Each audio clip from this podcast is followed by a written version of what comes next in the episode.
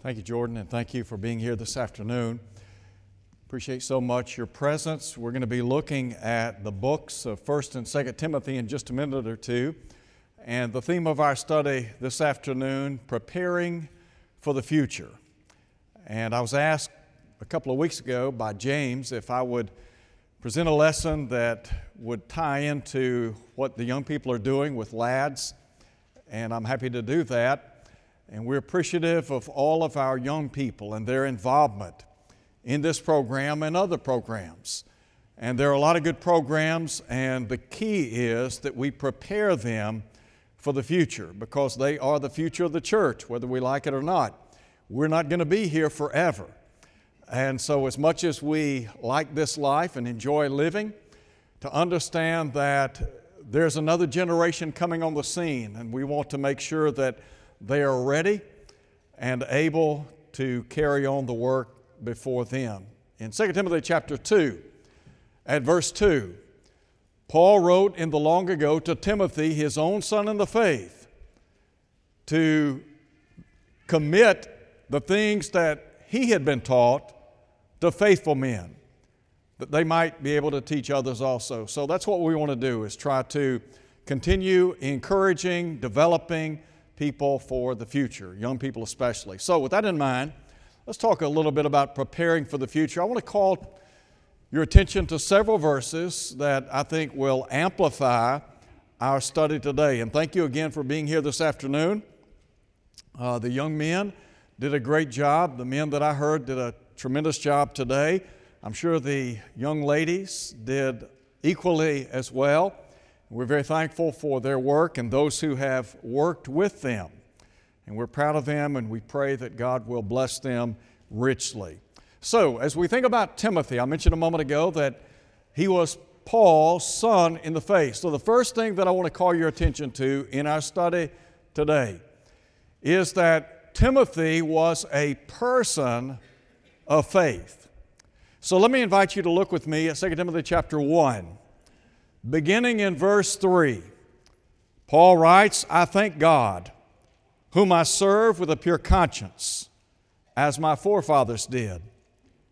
As without ceasing I remember you in my prayers, night and day, greatly desiring to see you, being mindful of your tears, that I may be filled with joy when I call to remembrance the genuine faith that is in you which dwelt first in your grandmother Lois and your mother Eunice, and I am persuaded is in you also. So, number one, as we think about Timothy being a person of faith, I think it's important for us to recognize number one, the genesis of his faith. We're talking about three generations of people here. Timothy's grandmother, a lady by the name of Lois, his mother, named Eunice, and then, as Paul said, that faith that dwelt in him. That was not by accident, was it? But rather, it's my conviction that they laid the groundwork for Timothy to become a great servant of Almighty God. You remember back in Deuteronomy chapter 6, when God, through Moses, told the children of Israel that they had a responsibility to future generations. He said, Hear, O Israel, the Lord our God is one, and you're to love the Lord your God with all your heart, with all your soul, with all your might. These words which I command you today shall be in your heart. And then he said in verse 7 And you shall teach them diligently to your children when you sit in the house, when you walk by the way, when you lie down, and when you rise up. So, the mother and grandmother of Timothy, they understood their responsibility to train this young fella. And I'm grateful to those of you who are here today, parents and grandparents, that have seen the importance of trying to instill in your children's lives a moral compass, to lay a foundation upon which they can build, because the fabric of our nation sadly, is not what it once was. And so we've got to try to reclaim that. Well, how do we do that? By laying a foundation. So, number one, I think about the genesis, the origin, the beginning of his faith. But then, secondly, let's think for a moment or two about the genuineness of his faith. Now, listen again to what Paul said concerning Timothy. When I call to remembrance the genuine faith that dwelt first, well, when I call to remembrance the genuine faith that is in you, that dwelt first in your grandmother, and then in your mother. And then note what he says, and I am persuaded is in you also. Our children, as I said a moment ago, they are the future of this country, they are the future of the church. And so it's incumbent on us to try to lead them to a point where they develop their own faith. Now, I understand there is a period of time when they're under our tutelage, they're being trained and instructed and guided by us. It might be the case that their faith is connected to us as their parents or grandparents. The goal, however, is for them to stand on their own and to have a rock solid faith. And so when Paul wrote to Timothy, he talked about that genuine faith that dwelt first in him. Now, I would grant that there are three generations there, but Timothy developed his own faith. And that's what we're trying to do today. We want our young, our young men, our young ladies, our young boys, our young girls, we want them to be people of faith. Now, there's a second thought I want to share with you. Turn over, if you would, and look with me at chapter 3. Again, the same book, 2 Timothy chapter 3. And now, if you would, listen to what Paul says concerning the faith of Timothy. But as for you, continue in the things which you have learned and been assured of, knowing from whom you have learned them and that from childhood you have known the Holy Scriptures. So I want you to take note of something first and foremost. Note, if you would, when Timothy was taught. What does the Bible say? The Bible says, and that from childhood. When do we begin teaching our children? we want to try to teach them at the earliest age possible. We have a cradle roll class here, three months. And those little fellows, those little girls, they're like sponges, aren't they? We can begin dropping seeds of divine truth in their hearts. Now, you remember, Paul said faith comes by hearing, hearing by the Word of God. But what we're trying to do is acquaint them with God's will and God's ways. Well, how do we do that? We use God's Word, don't we? Isn't that what Paul said? And that from childhood you have known the Holy Scriptures. There are a lot of things that our children learn as they progress through life. They learn about things that help them in life, whether it's history, science, arithmetic, English, whatever. And those are important subjects. But the greatest subject matter known to man is the Word of God. When it comes to our children, if they know what our schools are teaching them, but they fail to know what God wants them to know, will they be successful? In the eyes of the world, probably. But the question is not, will they be successful in the world? The question is, will they be successful from a spiritual vantage point? That's what we're concerned about, trying to equip, to train, to mold, to develop. Do you remember the words of Paul in Ephesians 6, verse 4? Paul said, And you fathers, provoke not your children to wrath, but bring them up in the nurture and admonition of the Lord. In Luke 2.52, it was said of Jesus, as a 12-year-old boy, he increased, he increased in wisdom, stature, favor with God and man. That's a well rounded young person, isn't it? So, number one, we think about what he was taught, but then when he was taught.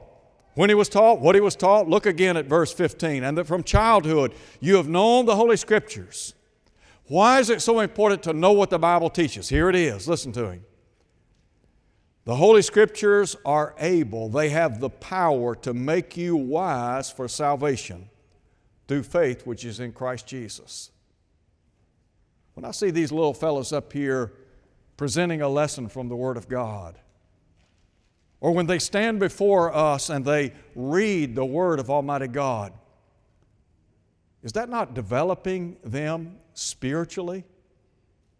And helping them and pointing them in the direction of heaven? Paul said the scriptures have the ability to make one wise unto salvation. Is there anything any more important than salvation?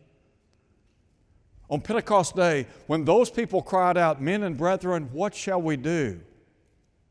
Was that not a profound question? Was it not a provocative, a provocative question. It was a personal question, wasn't it? From the vantage point, they needed to know. So we're trying to equip our young people so that they might know the will of God and ultimately so that they might one day be with us in heaven. And then listen to what Paul said. All scripture is given by inspiration of God.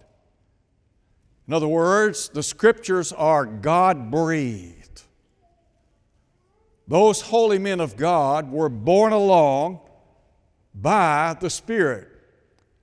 They spoke not as the will of man, but holy men of God spoke as they were moved by the Holy Spirit. That's what Peter said.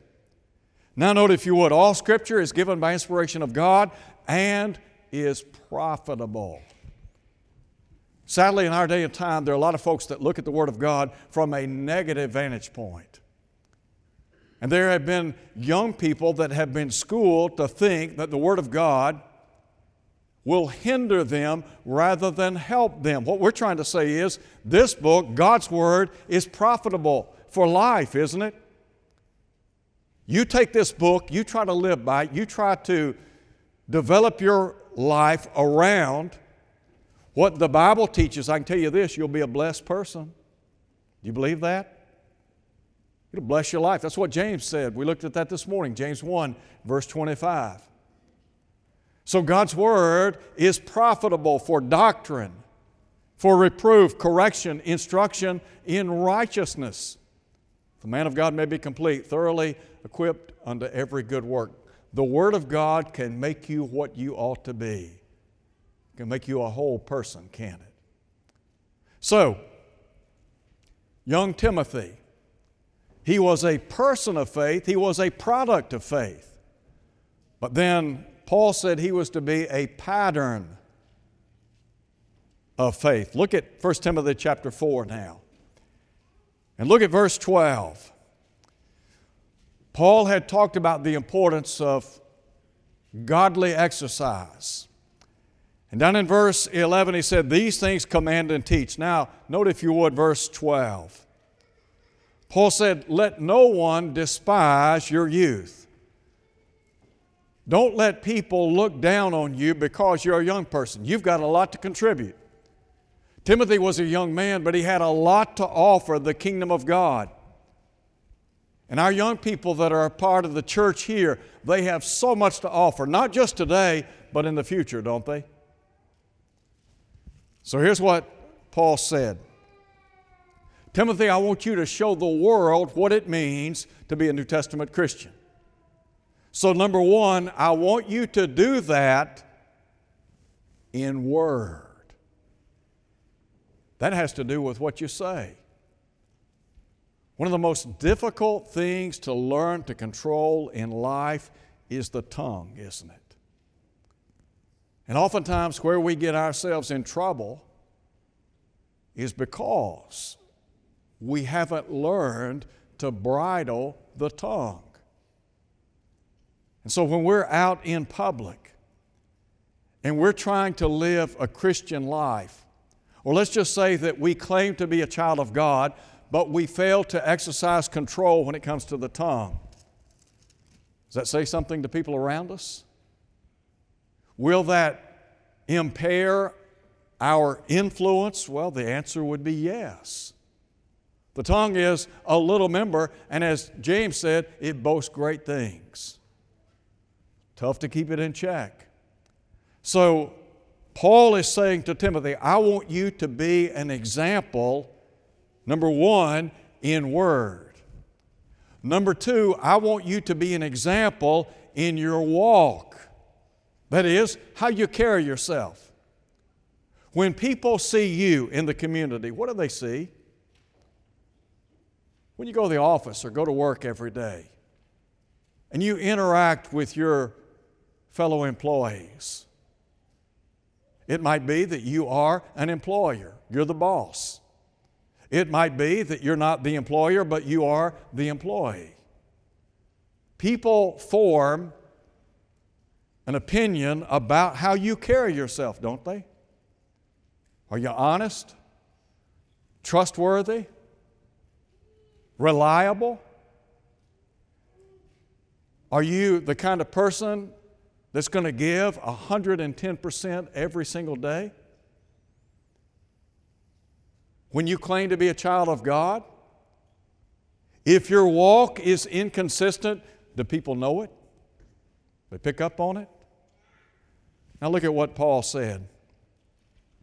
I want you to be an example. I want you to show the world what it means to be a New Testament Christian.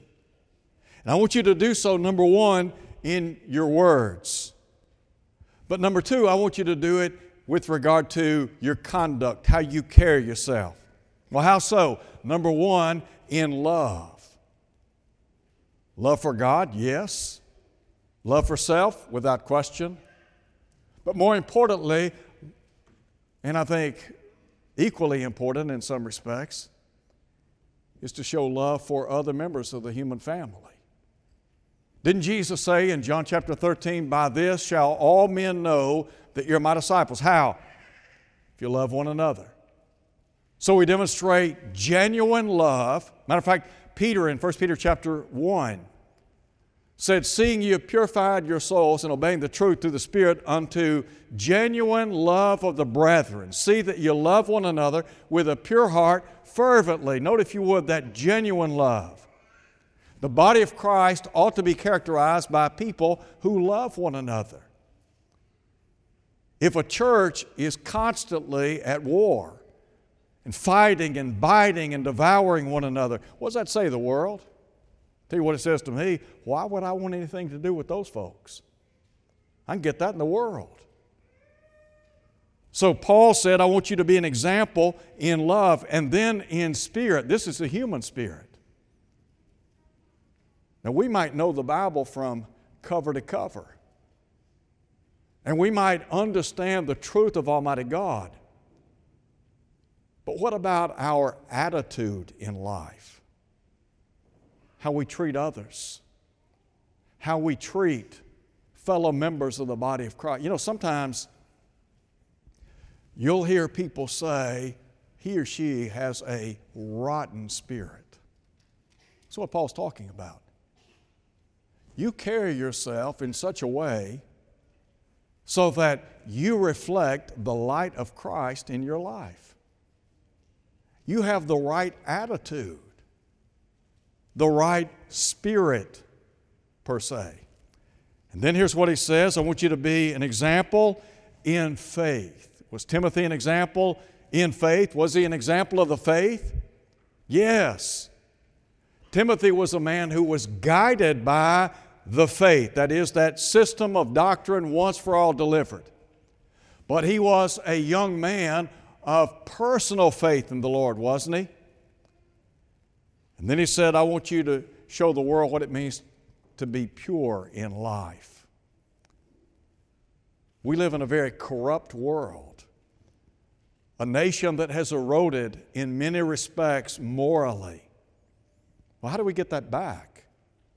I think we've got to get back to impressing upon every single person the importance of following what the Bible teaches.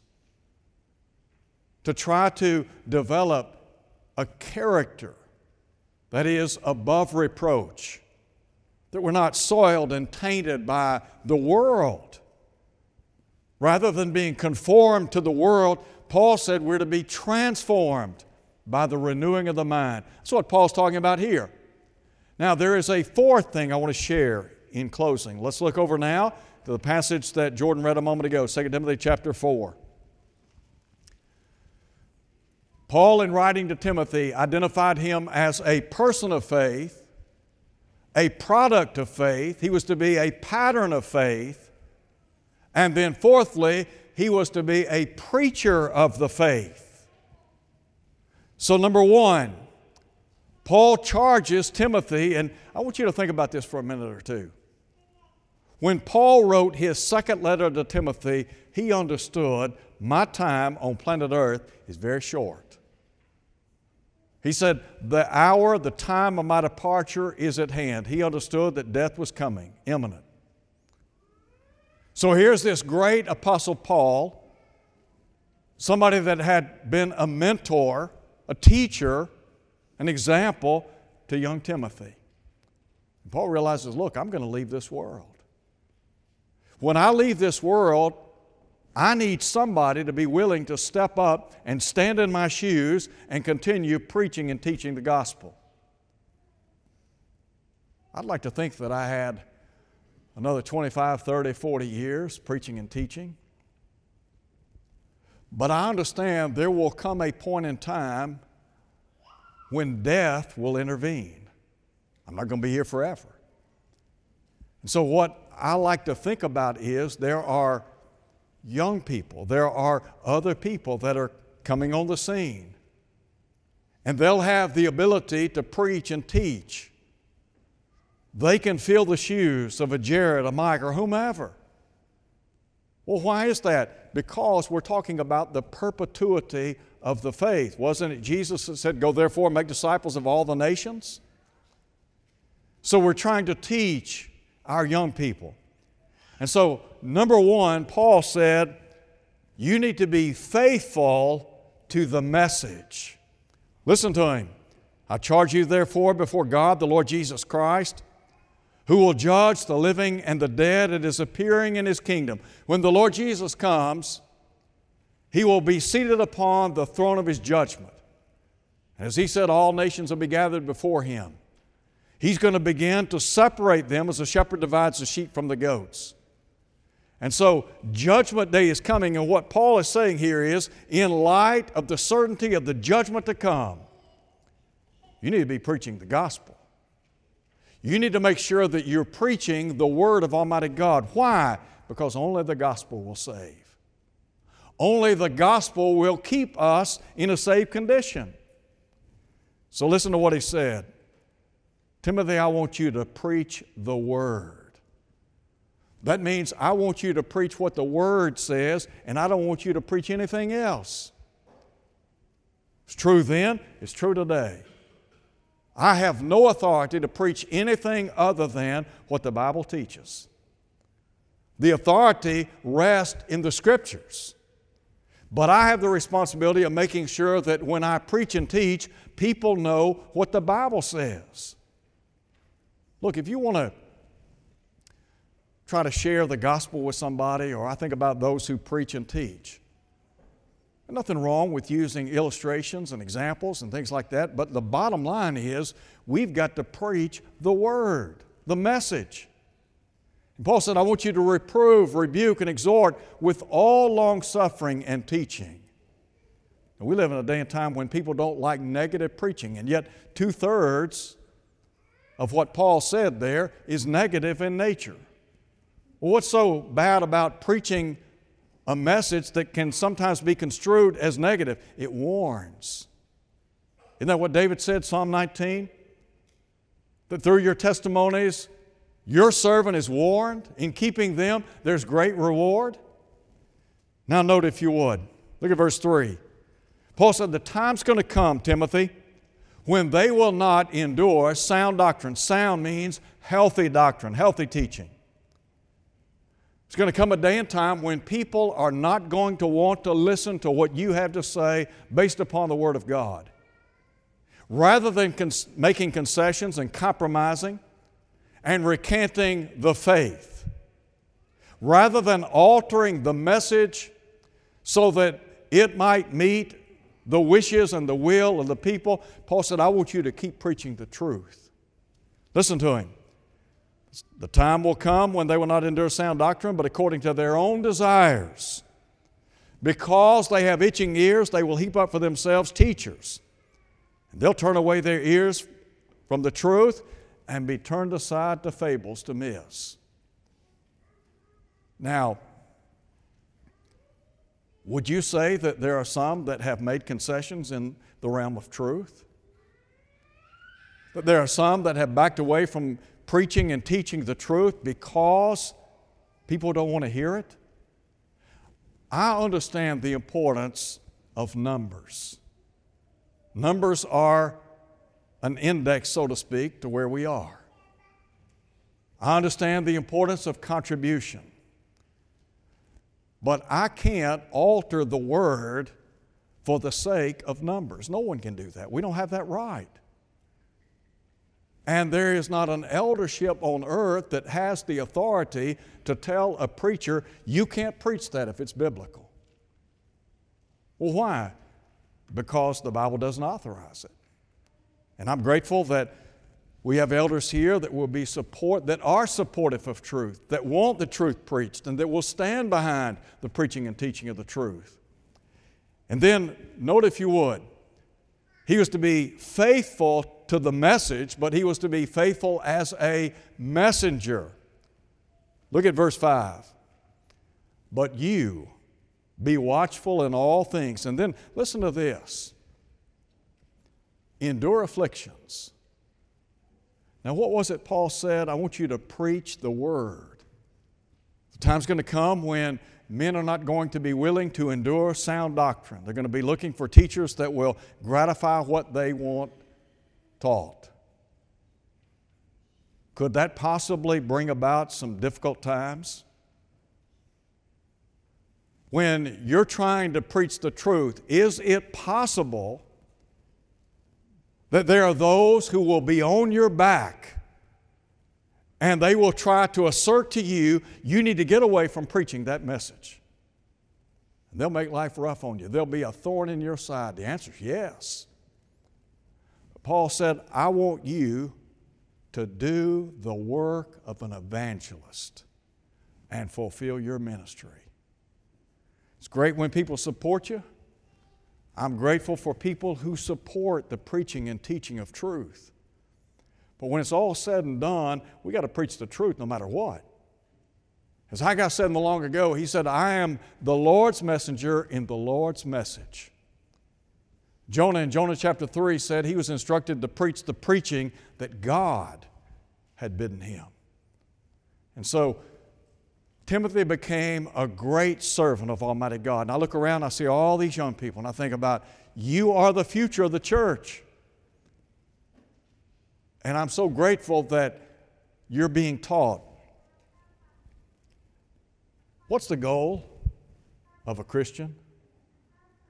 It's heaven, isn't it?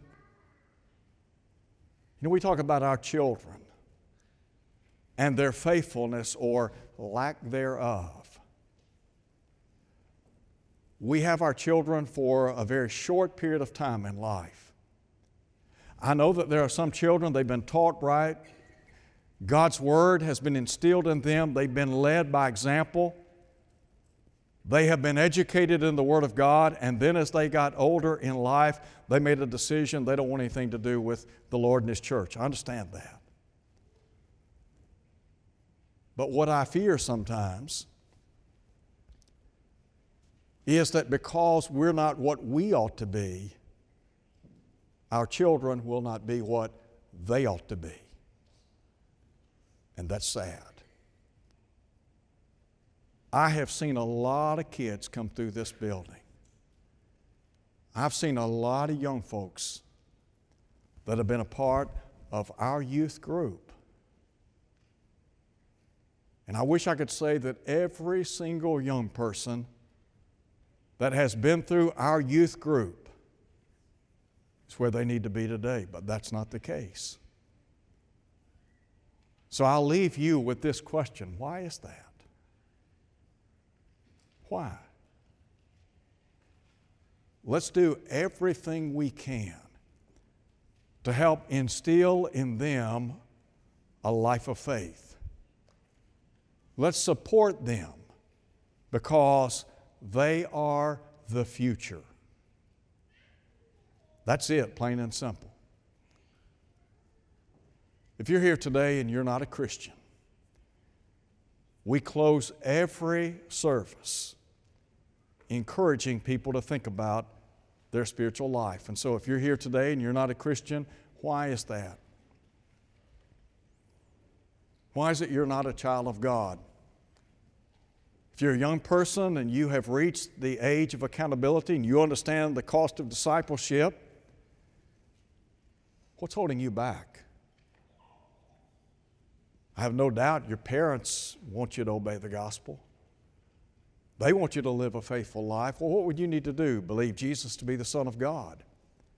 Repent of your sins, confess His name, be buried in a watery grave of baptism. In so doing, the Bible tells us you'll enjoy the forgiveness of your sins, Acts 2.38. Be faithful till death. The promise is the crown of life, 1 John 2.25. If you're here and your life's not what it ought to be and you want the prayers of the church, could we pray with you today? as we stand and sing.